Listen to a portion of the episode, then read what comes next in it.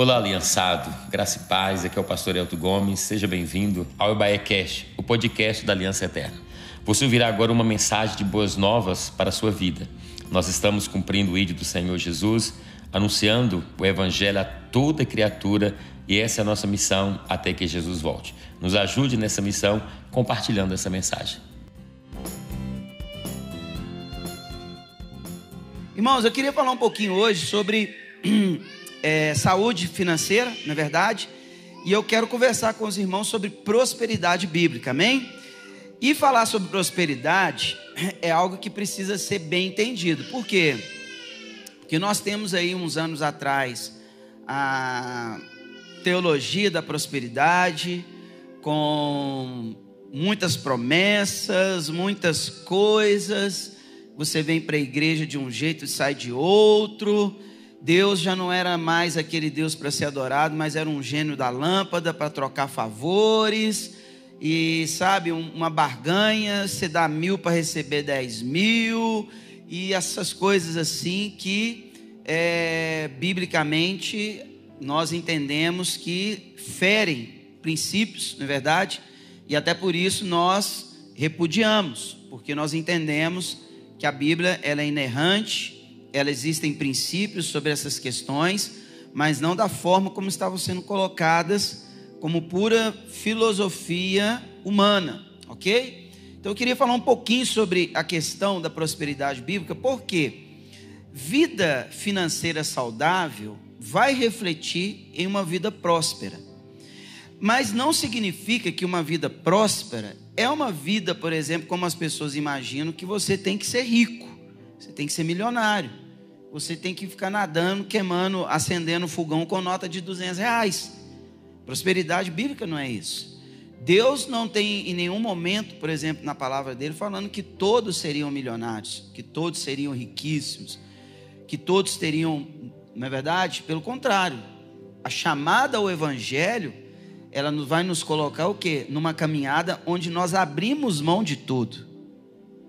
É diferente de reter, de ter para si, de armazenar.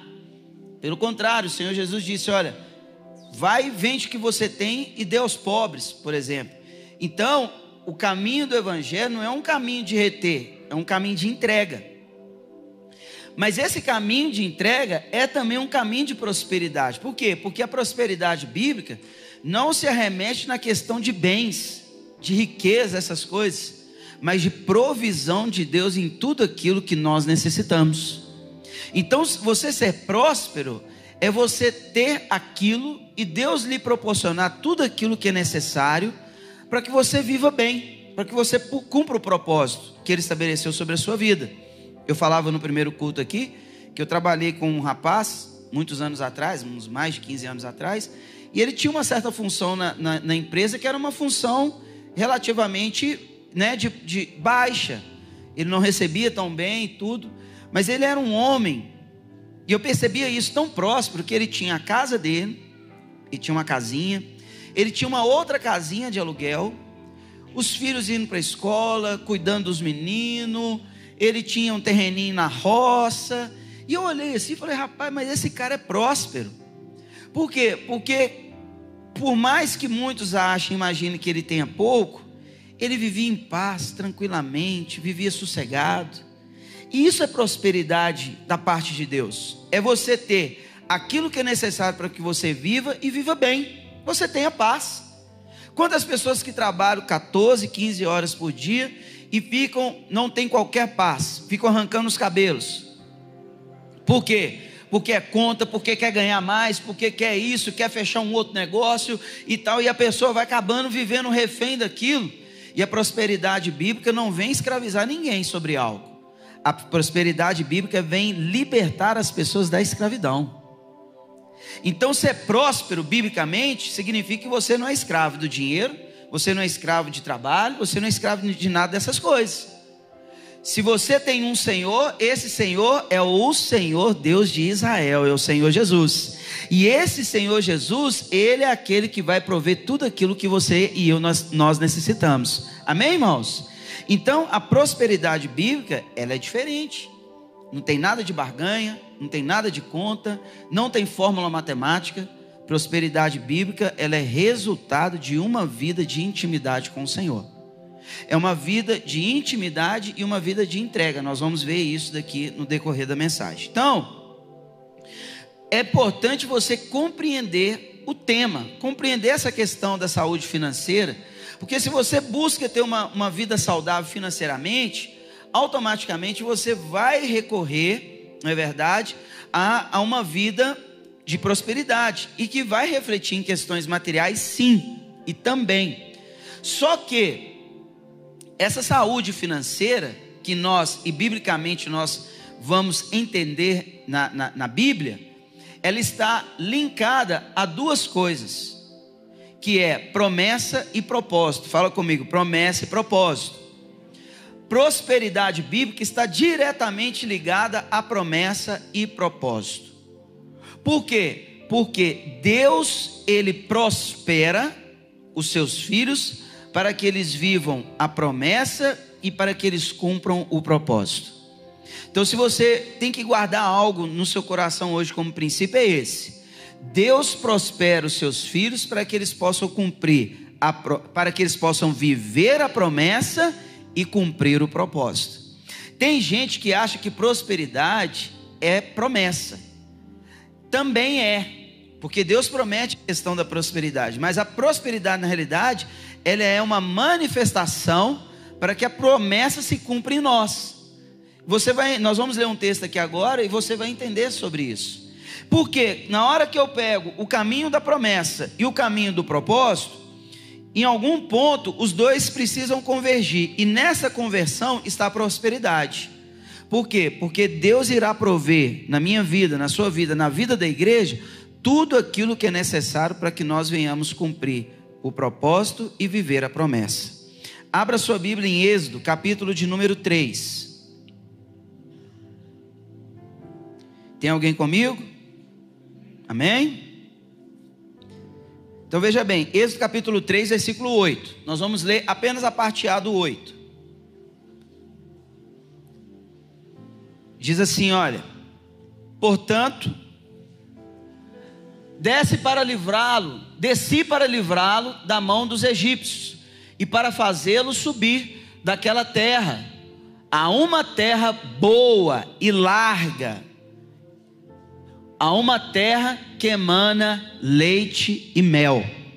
Então nós temos aqui o Senhor se manifestando e nós, né, aqui nós vamos ter todo aquele propósito do Senhor do êxodo, da saída do Egito e indo para a terra que emana leite e mel, a terra prometida, essa terra que é, foi prometida ao pai Abraão, essa terra que foi prometida aos pais da fé, essa terra que agora o povo precisa tomar posse, por quê? Porque esse povo está há 400 anos escravos. São no Egito 400 anos de escravidão. Quantos anos, igreja? 400 anos de escravidão. E presta bem atenção: escravo não tem salário, escravo não tem direito Escravo não tem fundo de garantia, não tem férias, não tem décimo terceiro. Escravo é escravo, ele só tem deveres, ele não tem direitos. Trabalha, trabalha, trabalha e não recebe nada, senão só a sua sobrevivência. Escravo é assim. Então nós estamos falando de 400 anos, nós estamos falando que provavelmente de três, quatro, talvez até cinco gerações passaram durante esses quatro séculos de escravidão. Porque o trabalho era pesado, gente. Era trabalho, ó. E quando o, o, o, o faraó via que o negócio estava meio leve, ele colocava mais carga sobre o povo. Então, provavelmente, o tataravô morreu escravo, o bisavô morreu escravo, o avô morreu escravo, o pai morreu escravo, e bobeasse, o filho também morreria escravo. São gerações de escravidão gerações que eles estão ali gemendo, mas existe uma promessa. Essa promessa tinha sido dada já da grande nação que seria né, tão numerosa como as estrelas do céu, como a areia do mar. E cadê esse povo? Porque o povo agora está escravo. Eles estão lá. trabalhando, morrendo de trabalhar e sem receber nada. Mas aqui tem então a palavra que vem da parte do Senhor: olha, eu desci e eu vou livrá-los dessa terra e vou levá-los para uma terra que emana leite e mel, uma terra boa. Então aqui nós temos a promessa, fala comigo, a promessa da terra prometida. Então aqui a, a promessa da terra prometida. E no versículo 19, pula aí para o 19, em Êxodo 3. Eu sei, porém, que o rei do Egito não vos deixará ir, nem ainda por uma mão forte, porque eu estenderei a minha mão e ferirei o Egito com todas as minhas maravilhas que farei no meio dele.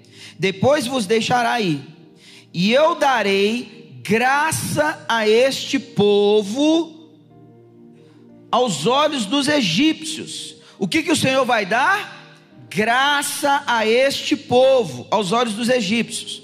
E acontecerá que, quando sairdes, não saireis vazios, porque cada mulher pedirá à sua vizinha e à sua hóspeda joias de prata e joias de ouro e vestes, as quais poreis sobre os vossos filhos e vossas filhas, e despojareis os egípcios. Olha o que a palavra está dizendo, o que Deus disse. São 400 anos de escravidão, só que agora, em um dia, o povo vai receber o salário de 400 anos de escravidão.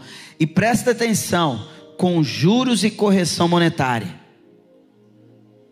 400 anos de escravidão e não é só o salário de quem está vivo, não, por quê? Porque Deus não fica devendo nada a ninguém. O salário daqueles que morreram durante a escravidão também foi depositado na conta dos hebreus.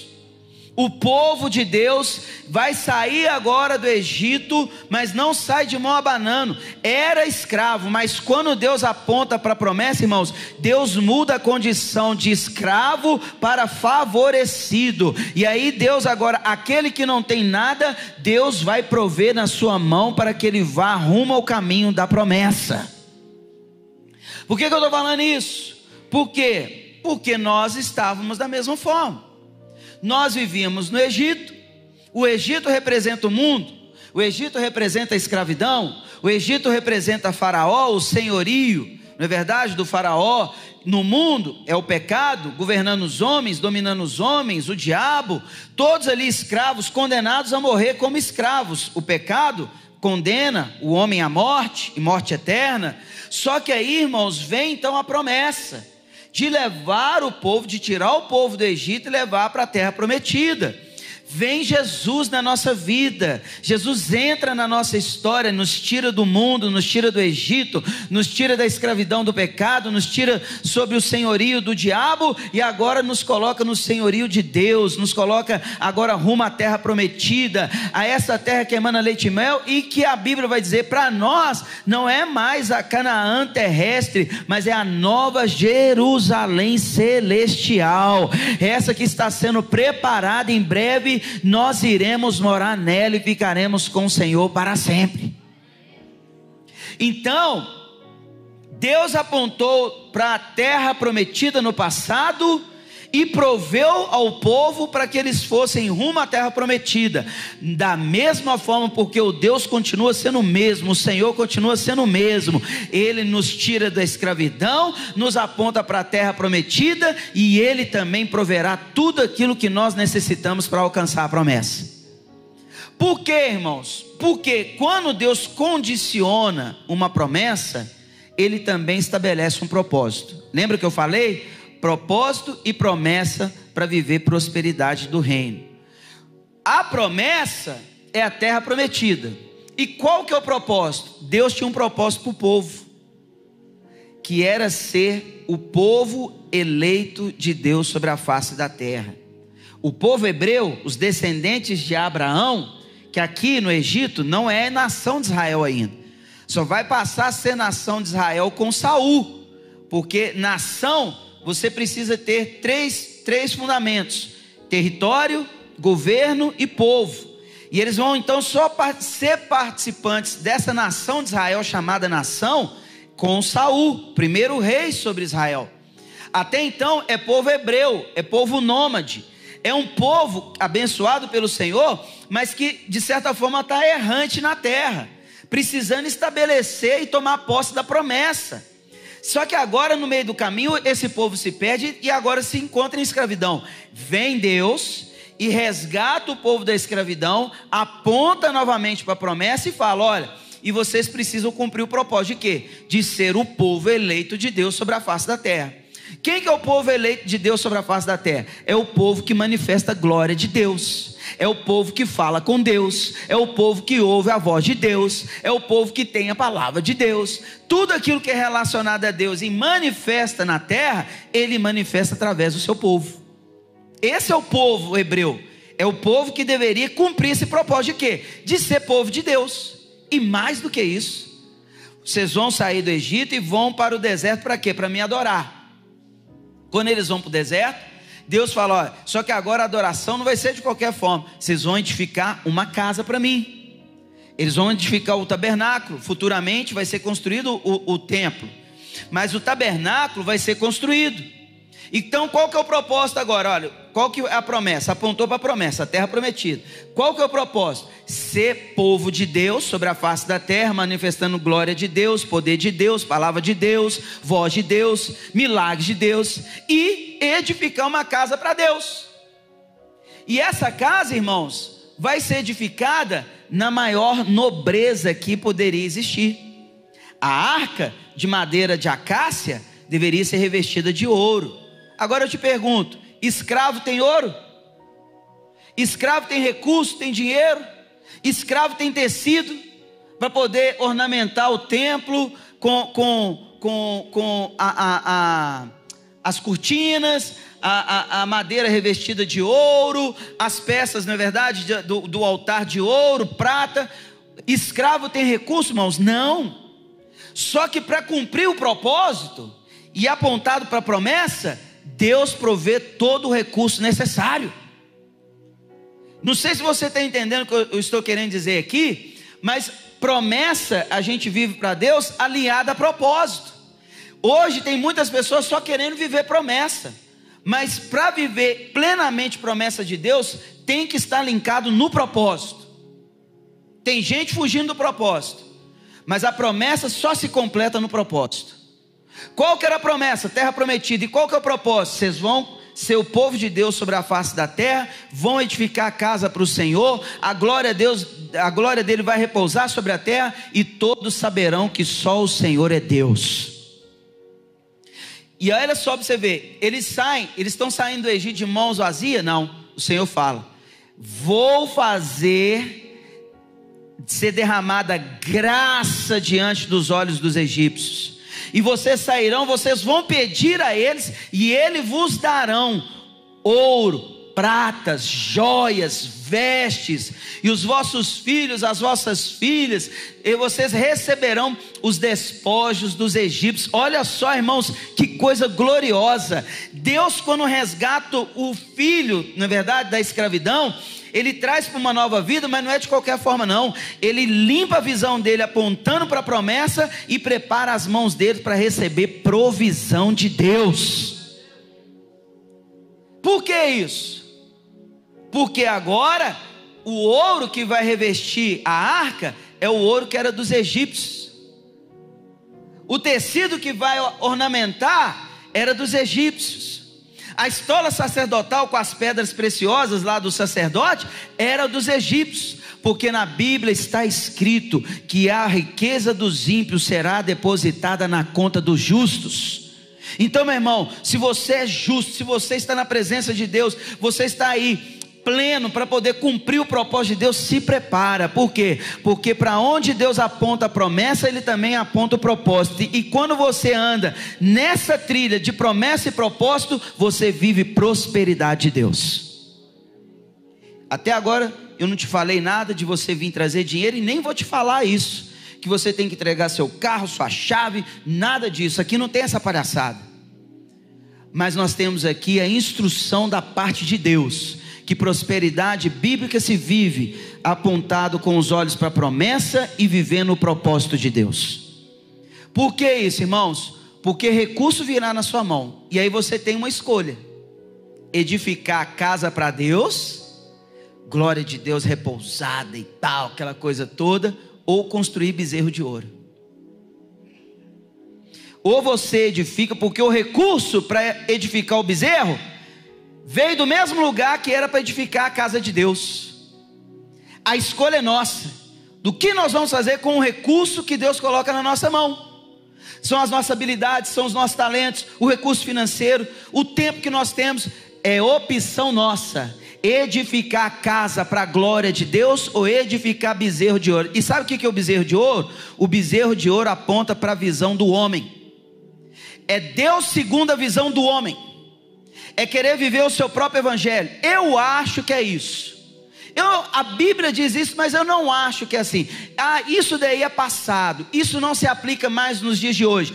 Distorce a Bíblia, interpreta a Bíblia a bel prazer. Quer dizer, vai fazendo da forma como acha que deve fazer, quando a Bíblia é inerrante, é uma só verdade. E é a verdade de Deus. Só que o bezerro de ouro aponta para a vontade do homem. É Deus desenhando, é o homem desenhando Deus. Ele acha que Deus deve agir assim, não, porque Deus não pode condenar as pessoas, porque Deus não pode condenar fulano, Deus é amor. E, e, e as pessoas agora estão desenhando, moldando Deus. Bezerro de ouro é moldagem de Deus, é vontade do homem, jamais será Deus. E não traz glória para Deus isso.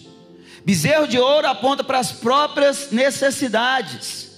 É aquela questão de que, de repente, Deus provê, mas ao invés de você aplicar essa provisão de Deus no reino, você aplica para si mesmo, bezerro de ouro. É adoração para si mesmo. É adoração segundo o seu ponto de vista. É adoração humana, bezerro de ouro. Mas do outro lado, irmãos, tem um povo justo e fiel tem um povo lavado e remido no sangue do Cordeiro. Tem um povo liberto da escravidão que entende o propósito. E esse povo opta por o que? Edificar casa para Deus. O que, que é casa de Deus, irmãos, hoje? Não são paredes. Isso daqui não é casa de Deus. Isso que eu piso aqui não é casa de Deus. Casa de Deus hoje são pessoas. Casa de Deus hoje são vidas. É, ele habita dentro de mim, dentro de você. Ele habita na igreja. O Espírito Santo faz morada em nós. Então, essa edificação de casa de Deus é o que? É nós investirmos no propósito de ganharmos almas para o Senhor Jesus. Por quê? Porque a Bíblia fala que quando a casa fica pronta, irmãos, glória de Deus repousa sobre a casa. Assim foi no tabernáculo, assim foi no templo, a ponto dos sacerdotes não conseguirem ficar de pé sobre os seus, sobre, é, sobre os seus pés. Por quê? Porque a glória de Deus veio, repousou sobre eles e foi uma coisa maravilhosa casa. Então nós temos a opção de edificar casa para a glória de Deus, propósito, ou edificar bezerro de ouro, propósito também, só que para o homem. Então, irmãos, a prosperidade, essa provisão de Deus, ela vem com um propósito estabelecido. Então, desfrutar da provisão de Deus está diretamente ligado a viver o propósito. Por que, que às vezes você conhece pessoas que têm 20 anos que está na igreja e ela não consegue romper, por exemplo, de viver esse nível de prosperidade? Entenda, isso novamente chama atenção. Não é questão de enriquecimento, mas a prosperidade é a ausência de necessidades. É porque talvez aquela pessoa, tudo que vem a ela, ela jamais pensa em investir novamente aquilo. Em que sentido? Investir no reino, investir em pessoas. A pessoa ela tem talvez algum tempinho, alguma coisa assim, ela, ela não pensa duas vezes, ó, oh, agora eu tenho mais tempo para assistir televisão, mais tempo para ir para academia e tal. Quando ela poderia talvez pensar, olha, eu vou investir mais tempo agora no reino. Ah, agora eu terminei um curso, vou me dedicar agora ao reino. Sabe? É aquela questão. É, é, vou abrir a casa para uma célula, vou liderar uma célula, eu vou na reunião de oração, eu vou no culto, eu vou fazer isso, eu vou, vou participar dos cursos da igreja. Tudo que você faz a nível de investimento e capacitação pessoal, ou capacitação nas pessoas, tudo que a gente faz, irmãos, no reino, está linkado ao propósito. E todas as vezes que você está linkado ao propósito, vida de Deus, provisão de Deus virá. Foi ele quem enriqueceu o povo para que o povo peregrinasse no deserto, mas que em nenhum momento eles tivessem ausência de alguma alguma provisão. Pelo contrário, tudo que eles precisaram, Deus proveu. Eles estavam no deserto, fazia frio, coluna de fogo. Fazia calor, sol escaldante, nuvem. Estavam com fome, pão do céu. Passarinho veio, quase chegou assado, né? Delivery. Não tinha iFood na, nessa época, já tinha iFood lá, né? Deus mandava lá aquela coisa toda. Tinha sede, jorrava da rocha. Quer dizer, isso é prosperidade. Eu caminho no deserto. Caminhado no deserto não é fácil. Mas viver na prosperidade é o que? É você ter suprimento e passar por todas as necessidades que você tiver, mesmo no deserto, você pode ser próspero. O povo caminhou no deserto e era o povo mais próspero da terra. Tem gente que acha que passar deserto, ah, eu estou passando no deserto, Deus não me ama, que não sei o quê. Pelo contrário, meu irmão, é no deserto que às vezes se manifesta o maior nível de provisão da parte de Deus. Esse povo peregrinou anos e anos e anos no deserto e Deus proveu tudo aquilo que eles necessitavam. Era o povo mais próspero da terra. Você entende isso? Então, para você e eu, nós desfrutarmos, na é verdade, essa prosperidade é importante, né? Nós temos essa consciência de que temos que ter os nossos olhos apontados para a promessa e para cumprir o propósito. Prosperidade, irmãos, é aquilo que eu disse, é ausência de necessidade, não é verdade? E prosperidade bíblica é você ter o suficiente para você cumprir o propósito de Deus na tua vida. É claro que Deus quer que os seus filhos sejam saudáveis, seus filhos possam comprar o que eles, que eles quiserem. Deus vai te prosperar com muito, com abundância. Amém, irmão? Você recebe? Você que está em casa, você recebe? Deus vai te prosperar com abundância, para que você possa fazer a viagem que você quer fazer, para que você possa comprar o carro que você quer comprar, a casa que você quer comprar. Creia nisso, declare, tome posse, porque é isso que Deus quer para os seus filhos, é isso que o Pai quer para os seus filhos. Mas entenda que essas coisas não podem ser primazia na nossa vida. Lembra do Senhor Jesus dizendo: olha Buscai primeiro o reino de Deus. Essas outras coisas, todas essas outras coisas que roubam a tua paz serão acrescentadas. Isso é, aponte seus olhos para a promessa, cumpra o propósito, Deus vai prover tudo aquilo que você necessitará. Amém, irmãos? Então, você e eu, nós só desfrutamos dessa provisão é vivendo essa realidade. Tem um texto de Romanos, capítulo 5, versículo 17, quero ler com vocês. Jesus disse que o reino de Deus era chegado a nós. Presta atenção, irmãos. O reino é chegado. O que, que significa essa questão do reino é chegado? A gente sabe que o reino de Cristo, ele ainda vai se manifestar plenamente quando ele voltar. Quando ele estabelecer realmente, na verdade, quando acabar com o mal, eliminar essas outras coisas, mas a gente sabe que tem uma caminhada ainda a, a, por vir ainda para acontecer todas essas coisas. Mas o que, que acontece? O reino que já é chegado, hoje, nós já vivenciamos algumas realidades do reino de Deus. Nós somos curados de enfermidades por ação de milagres da parte de Deus, manifestação do reino de Deus. Milagre, maravilhas, curas, sonhos que a gente tem, visões, dons espirituais que nós possuímos, são manifestações espirituais do reino de Deus a questão da própria palavra, o entendimento que nós temos da palavra, de você ler a palavra de Deus, Deus falou ao teu coração, são manifestações do reino de Deus. O momento do louvor, que tem aquele louvor gostoso e tal, você fala assim: meu Deus, parece que eu estou em outro lugar. São relampejos do, do reino de Deus, que é chegado a nós. E, e Paulo escrevendo aos Romanos, capítulo 5, versículo 17. Deixa eu ver se vai, vai colocar no telão. Para eu ler. Olha lá. Porque se pela ofensa de um só a morte reinou por esse, muito mais os que recebem a abundância da graça e do dom da justiça reinarão em vida por um só, Jesus Cristo. Olha o que Paulo está dizendo aos Romanos: que nós recebemos abundância de graça. O que é graça, irmãos? Favor e merecido de Deus. É você receber algo mesmo você não sendo merecedor. Lembra do texto que nós lemos lá, lá de, de, de, de Êxodo? Que Deus disse que os, os filhos né, de, de Israel, o povo de Israel, os hebreus, seriam achados em graça diante dos olhos dos egípcios. Por quê? Porque Deus derramaria graça. Deus derramou graça lá no Egito, lá no Antigo Testamento. E agora, Paulo está dizendo, vai ser o derramamento de abundância de graça. Mas não é só graça de Deus, irmãos, também tem o dom da justiça.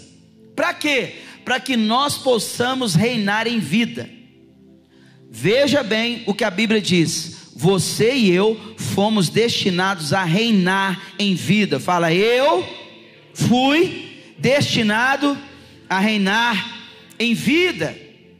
Teu pai é, é o rei de Israel, amém, irmãos? Se, você, se o teu pai é rei, significa que você é príncipe e princesa. E todo príncipe e princesa, por mais que o pai reine, o príncipe e a princesa vivem como verdadeiros reis e rainhas. Então, nós fomos destinados a reinar em vida. E esse destinado a reinar em vida, irmãos, é assumirmos quem nós somos. Os nossos olhos na promessa, cumprindo o propósito e vivendo a abundância da graça de Deus. Por quê? Porque esse dom de justiça que nós recebemos por Cristo é Ele que nos garante a viver como reis e rainhas, como príncipes e princesas. Não é à toa que na nossa bênção apostólica aqui a gente fala, olha, como príncipes e princesas do Senhor. Você foi destinado a reinar e viver toda a abundância do reino, toda prosperidade do reino, isso é, toda provisão que o Pai tem a oferecer. Então, viver essa questão, essa receber essa abundância de graça, é você entender o seguinte: eu não era merecedor, mas o meu Pai simplesmente me abençoou. Deus te abençoou. Se eu perguntar aqui, por exemplo, aqui, irmãos, levante a mão quem orou 10 horas é, direto essa semana. Provavelmente ninguém vai levantar a mão, orar 10 horas direto. Mas você foi abençoado do mesmo jeito. Deus te abençoou do mesmo jeito que você orou uma hora, duas horas, Deus te abençoou do mesmo jeito. Você entende? Porque isso é abundância de graça. É claro que quando nós entendemos isso, você fala assim: bom, se com uma hora que eu estou orando, Deus já está me abençoando, eu vou orar duas, que vai me abençoar mais. E é verdade. E vai, por quê? Porque no reino de Deus tudo é proporcional ao investimento que nós fazemos. Prosperidade bíblica, ela é proporcional ao investimento do propósito. Quanto mais você investe a sua vida no reino de Deus, mais abundância de graça você recebe sobre a sua vida. Então é aquela questão de que quanto mais é melhor dar do que receber. Quanto mais você oferece, mais você recebe de volta. Essa é a matemática do reino. Não no sentido de barganha, mas porque é um princípio que parte do próprio Deus. Então, viver e desfrutar da provisão de Deus, irmãos, está diretamente ligado a você entender o seguinte: eu fui destinado a reinar. E se eu sou destinado a reinar em terra, significa que o meu pai, que é o rei de Israel, ele vai prover tudo aquilo que eu necessito. Tudo aquilo que eu precisar, ele vai prover sobre a minha vida. Amém? Por que, que ele vai prover? Para você cumprir a promessa. Volto aqui a dizer: Prosperidade para viver a promessa, né? Está ligada a quê? A gratidão. Promessa está ligada à gratidão. Por quê, irmãos? Porque promessa está a, a palavra em si, gratidão, a etimologia dela é justamente graça. Então você ser grato é você viver em graça. É você desfrutar da graça. E promessa, se nós pensarmos, promessa é manifestação da graça de Deus rapidamente aqui, abrindo parênteses. Eu e você estávamos condenados sob o jugo do pecado, tinha uma cédula na mão do diabo, estava o nosso nome lá, nós iríamos ser condenados para toda a eternidade. Nós não éramos merecedores de, de, de salvação, porque nós procuramos a condenação para nós mesmos, por meio do pecado. Só que no meio do caminho entra Jesus Cristo. Vem Jesus e entra no meio dessa história e por mais que nós não éramos merecedores, ele falou: Eu vou mudar a história deles, mesmo que eles talvez não queiram. E ele morre numa cruz, e a Bíblia diz que ele morreu para perdoar o pecado de toda a humanidade, passado, presente e futuro.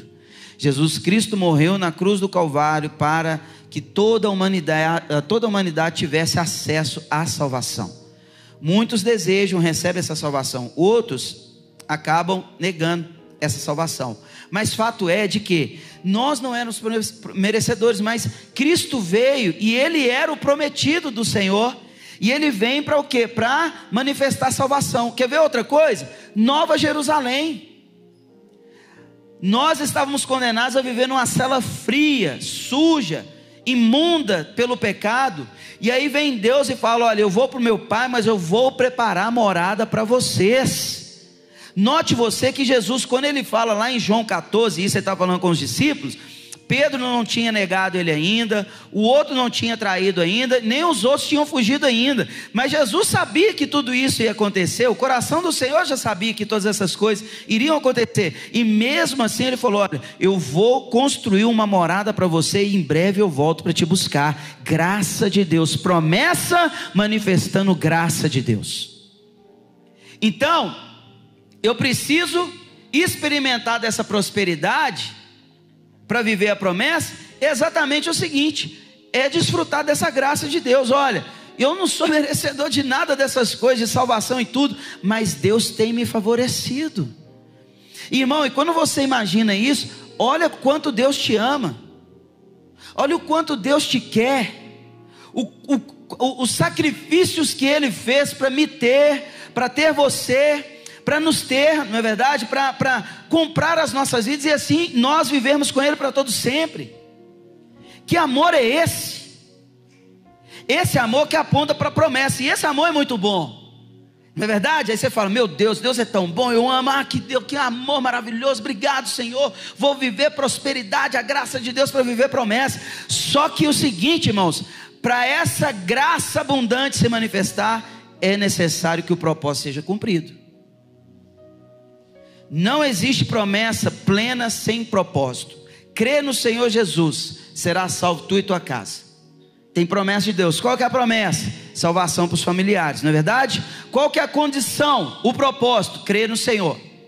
Agora vamos lá. Crer no Senhor não é simplesmente falar eu creio no Senhor, não. Crer no Senhor é crer no Senhor. Isso significa o quê?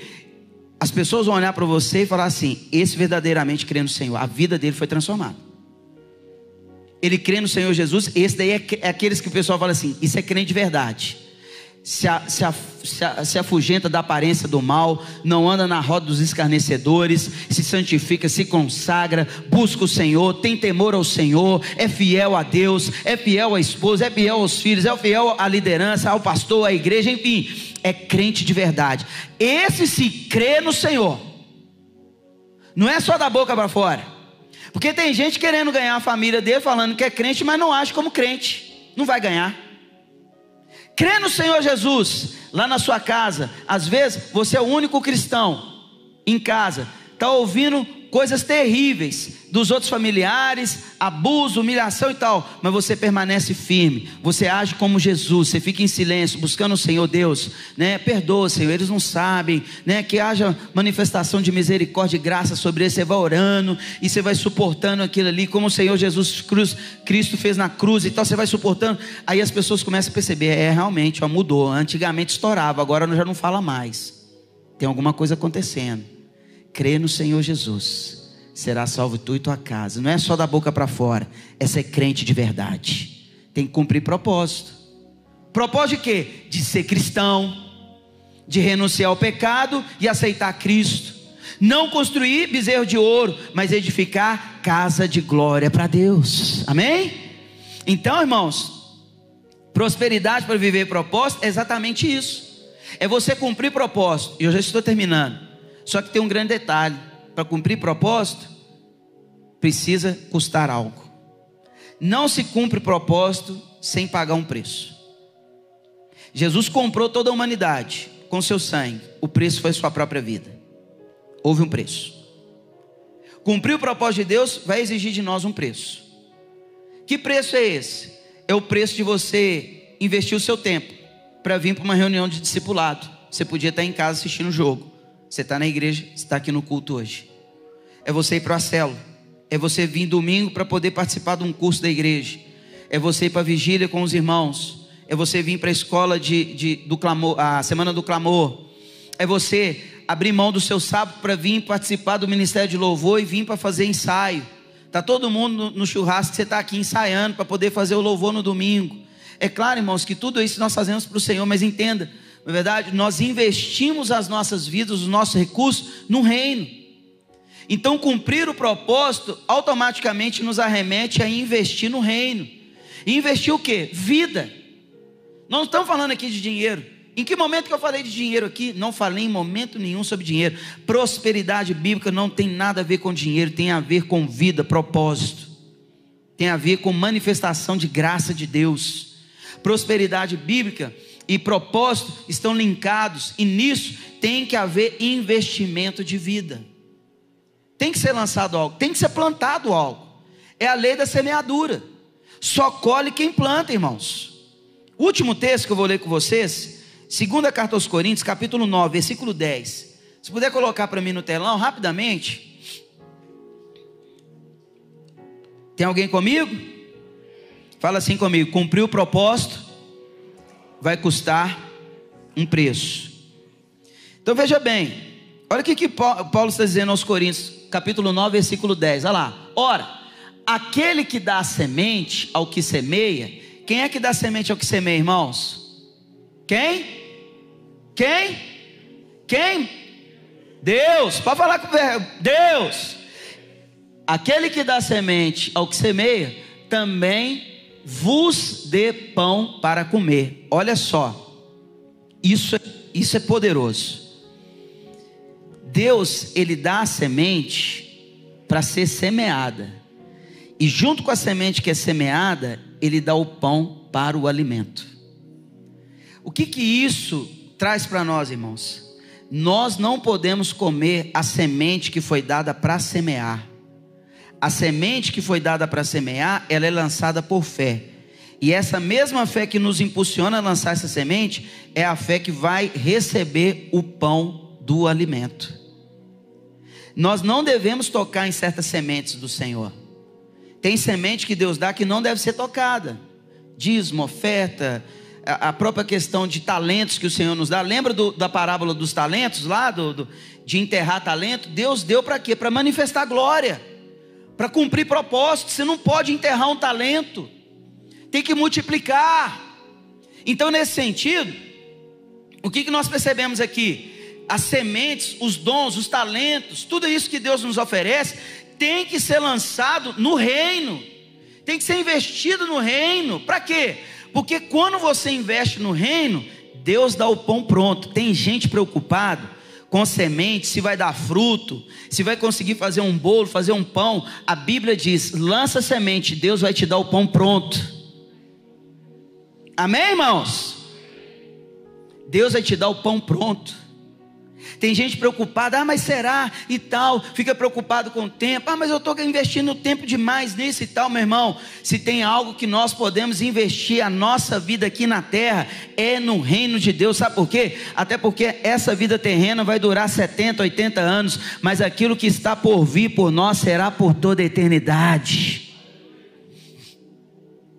Cumprir propósito vai custar algo. Tempo, dinheiro, talentos, dons, mas é importante. O quanto nós nos dispomos a cumprir o propósito, irmãos, irá determinar o nível de prosperidade que a gente vive aqui na terra. Quanto mais você se dispõe a fazer, mais o Senhor vai lhe conceder. Quantos testemunhos que nós não ouvimos de pessoas que abrem a sua casa, às vezes a casa é é humilde, fica até um pouco constrangida para quer ter uma célula tal, mas acha que a casa é muito humilde, mas ela é movida, movida o Espírito Santo move tanto que ela abre a casa. Deus começa a abrir portas, começa a prosperar, a casinha começa a ser reformada, começa a ampliar a casa, daqui a pouco Deus dá recurso, troca de casa, vai para uma casa maior, a célula que era pequenininha agora já está grandona e vai acontecendo assim. Quantos líderes que às vezes fala assim: ah, mas eu não tenho condições de liderar. E aí fala assim: não, mas Deus está me chamando para liderar. Vai para o ESC, não conhecia muita Bíblia, e não precisa muito conhecer, tem que ter vontade, é garra, e o tempo vai te levar a conhecer mais. Tem gente que acha que tem que conhecer, fazer teologia para poder servir a Deus. Não, você precisa ter propósito estabelecido, porque o conhecimento é Deus quem vai te dar.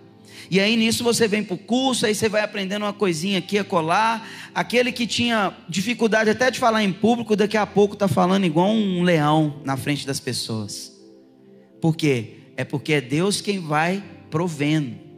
Então, o nível que, que de investimento, que, né, o quanto nós nos dispomos a investir no reino, vai ser o mesmo nível determinante da prosperidade que nós vamos desfrutar na nossa vida. Prosperidade bíblica está ligada a promessa e propósito. Deus irá lhe prosperar para que você alcance a promessa que Ele tem para a tua vida. Amém? Vai te prosperar.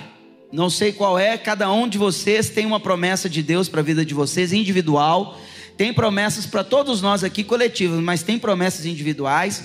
Deus vai te prosperar para isso, mas também irá lhe prosperar para cumprir o propósito. E hoje nós assumimos o posto de nós não iremos edificar bezerro de ouro, nós não iremos usar os nossos recursos, as nossas habilidades, os nossos talentos para a nossa própria vontade, para moldar Deus, para fazer um evangelho segundo nós imaginamos, construir um bezerro de ouro. Não, hoje nós estamos aqui para falar com o Senhor e nos colocarmos diante dele, falar: Senhor, os nossos olhos estão firmados na promessa e a nossa vida está firmada no propósito porque nós vamos edificar casa de Deus, casa para manifestação da glória de Deus, e a glória de Deus há de se manifestar. E todo lugar, irmãos, onde glória de Deus se manifesta, a abundância de graça, milagre, salvação, vida, libertação, coisas extraordinárias da parte de Deus. Amém?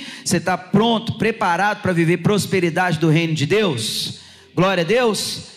Se você estiver mesmo preparado, fica de pé em nome do Senhor. Quero orar com você.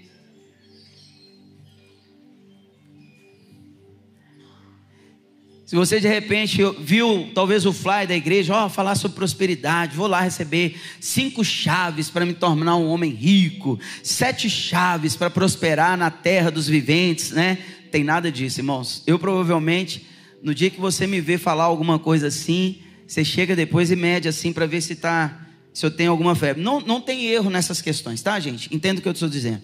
Não é errado falar sobre. Existem chaves e princípios para as pessoas viverem, conquistarem coisas, ok? Mas muito mais que conquistar coisas, nós precisamos estar atentos em conquistar o reino, verdade, para a glória de Jesus. Que reino é esse? Não é conquistar o reino de Cristo, mas é conquistar as almas, as pessoas para o Senhor Jesus.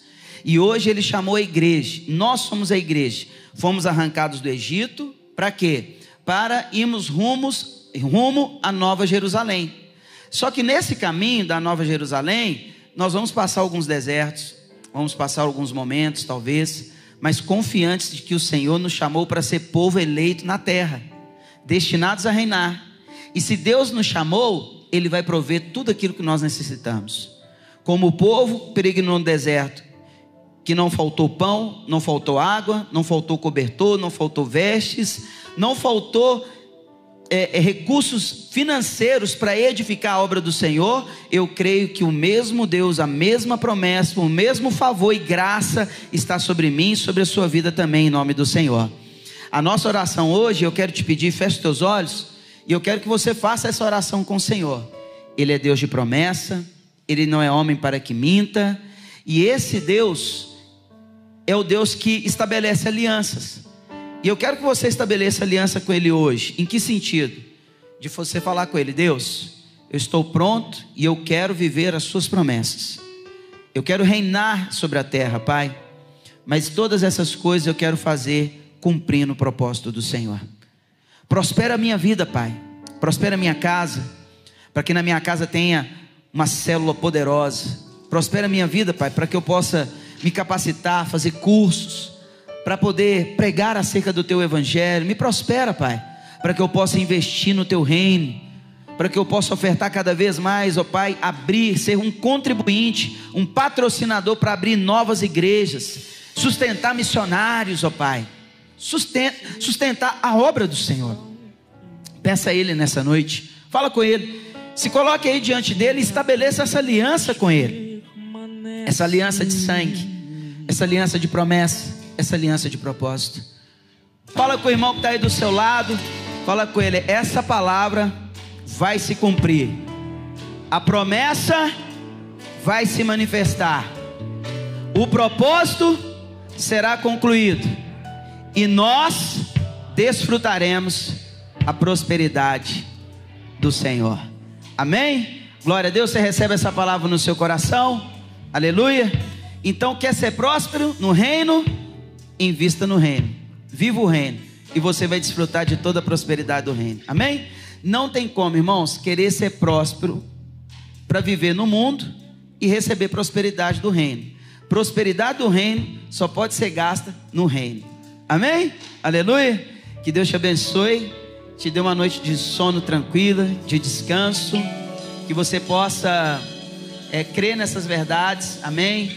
Você possa crer que o Senhor está atento a todas as suas necessidades e que você vai viver esse novo tempo de Deus sobre a sua vida. Amém? Coloca a mão sobre a sua cabeça. Essa é mão poderosa do Senhor que te guarda, que tem promessas para você, propósito e vai derramar prosperidade. Com o amor de Deus, a graça de Jesus e as doces consolações do nosso amigo Espírito Santo sejam sobre você, príncipe e princesa do Senhor, assim também será sobre toda a nação de Israel, hoje para todos sempre, em nome de Jesus. Vá em paz que o Senhor te abençoe e não faça pix para ninguém no Instagram. Chuta que é laço.